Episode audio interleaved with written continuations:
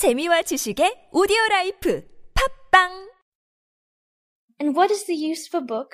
thought Alice. Without pictures or conversation.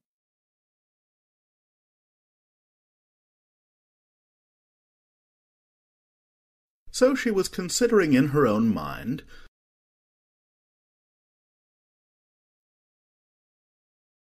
as well as she could, for the hot day was making her feel very sleepy and stupid.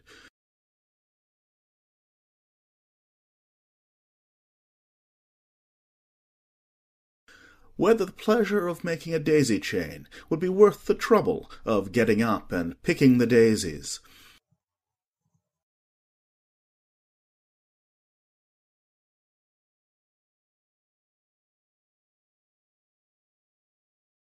When suddenly a white rabbit with pink eyes ran close by her.